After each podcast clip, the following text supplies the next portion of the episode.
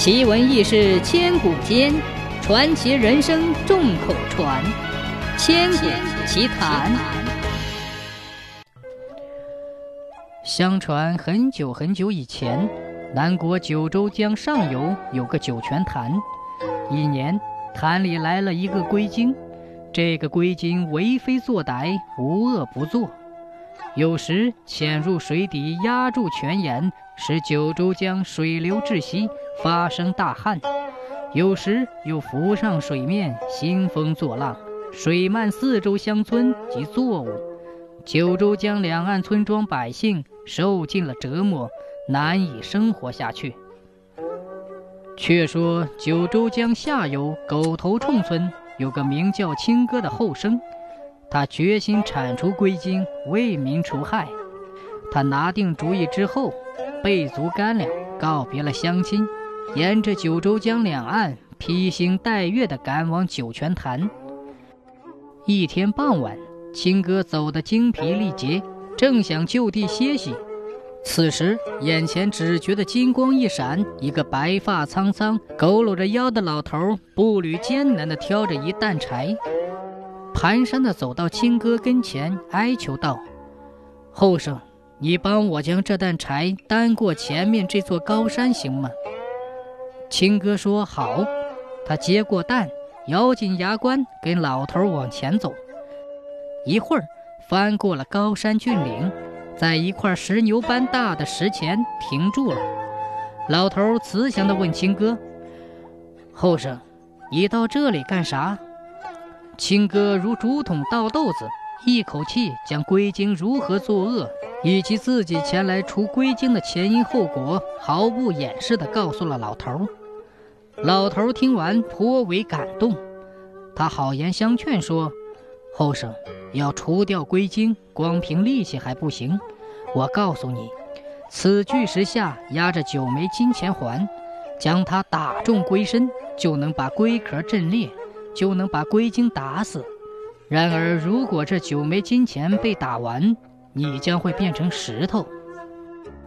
老头说完，化成一只白鹤，冲上九霄。青哥喜不自禁，他知道是白鹤仙子指点迷津，便找来了锄头挖石。可石旁的土硬如铁，青哥挖了三天三夜，才把巨石挖开。九枚铜钱闪闪的发光在眼前，青哥立刻拾起来，再爬过一座又一座的高山，赶到了九泉潭。青哥在潭边等了数日，龟精的影子也没见过。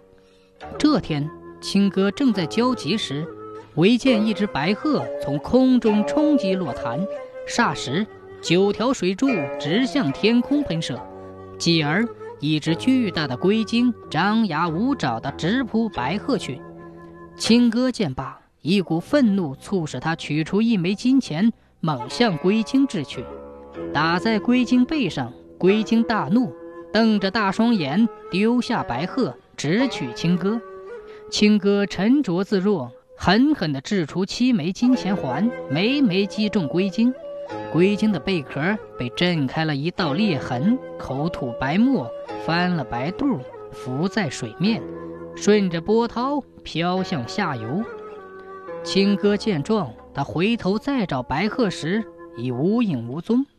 他朝天上拜了几拜，将剩下的一枚金钱环藏在怀中，欣喜赶回家。